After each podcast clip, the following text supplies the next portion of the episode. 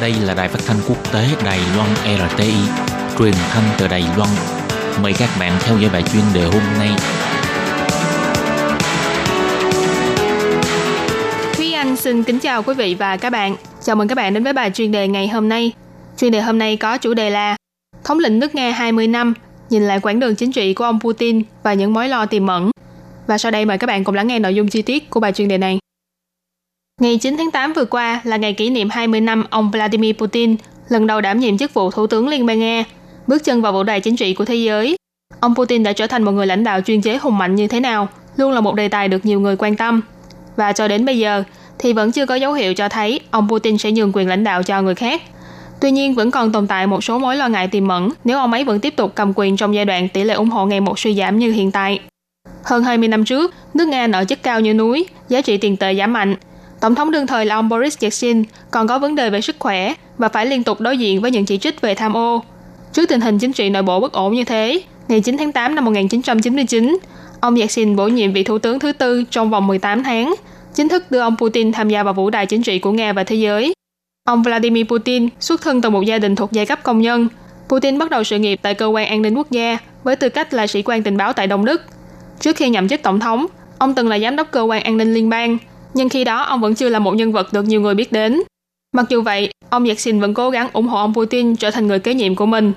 Chỉ là không biết lúc đó, có bao nhiêu người ngờ rằng, đến tận hai mươi năm sau, ông Vladimir Putin của ngày nào vẫn còn nắm chắc trong tay chính trị của nước Nga. Chính phủ của ông Putin ngày nay vẫn luôn bị chỉ trích là một chính quyền chuyên chế, đàn áp những tiếng nói khác trong xã hội. Tác phong cường quyền cũng luôn là một vấn đề thường xuyên bị lên án. Thực ra, từ những hành động trong cuộc chiến Chechnya sau khi nhậm chức không lâu cũng đã phần nào có thể thấy được tác phong xử lý cứng rắn của ông Putin.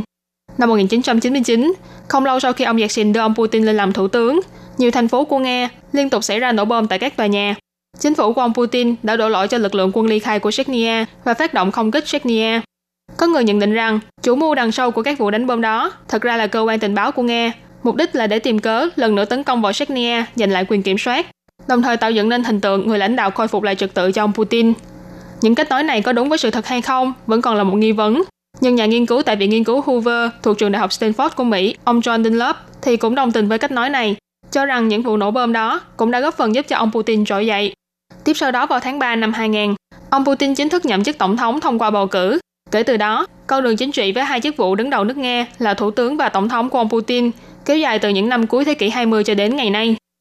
Năm năm trở lại đây, chính quyền của ông Putin sáp nhập bán đảo Crimea vào Nga, bị tố cáo can dự vào đại bầu cử của Mỹ, còn bị nghi ngờ liên quan đến vụ án mưu sát cựu sĩ quan tình báo Nga, kiêm điệp viên hai mang Sergei Skripal. Quan hệ giữa Nga và các nước phương Tây càng lúc càng chia rẽ. Thế nhưng theo các chuyên gia phân tích trên tờ a ép pê chỉ ra, hai mươi năm trước, thái độ của ông Putin với phương Tây có nhiều điểm khác biệt so với ngày nay. Theo cách nói của chuyên gia phân tích chính trị Nga, ông Konstantin Kalashev cho rằng, giai đoạn đầu khi ông Putin nhậm chức, từng chuẩn bị sẵn sàng để hợp tác với phương Tây, nhưng cuộc cách mạng cam tại Ukraine năm hai nghìn không trăm lẻ bốn chính là một sự kiện đã làm thay đổi ông Putin. Năm đó, ứng cử viên tổng thống của Ukraine, người mà Nga ủng hộ, đã bị tố gian lận trong bầu cử, dẫn đến biểu tình tại Ukraine. Cộng thêm khi đó, các nước phương Tây tỏ thái độ khinh rẻ đối với Nga và can dự vào cục diện chính trị tại Iraq và Libya. Những việc này đều là mấu chốt quan trọng khiến cho ông Putin dần chuyển sang thái độ thù địch với các nước phương Tây. Sau khi nắm quyền suốt hai mươi năm, hiện tại ông Putin đã bước vào tuổi sáu mươi sáu, nhưng nhiệm kỳ này của ông còn đến năm năm nữa, tức là đến năm hai nghìn không trăm hai mươi tư thì mới mãn hạn. Tờ a ép pê dẫn lời chuyên gia phân tích rằng, cho đến lúc đó, dù đã bước vào tuổi thất thập cổ lai hy, ông Putin cũng chưa chắc sẽ hoàn toàn từ bỏ quyền lực. Phe ủng hộ của ông Putin rất có khả năng sẽ thành lập một cơ quan tập thể nào đó để tiếp tục lãnh đạo quốc gia, và người đứng đầu tổ chức này chính là ông Putin. Tuy nhiên, suốt hai mươi năm hô mưa gọi gió trên chính trường Nga của ông Putin chưa chắc đã không có mối lo ngại tiềm ẩn nào.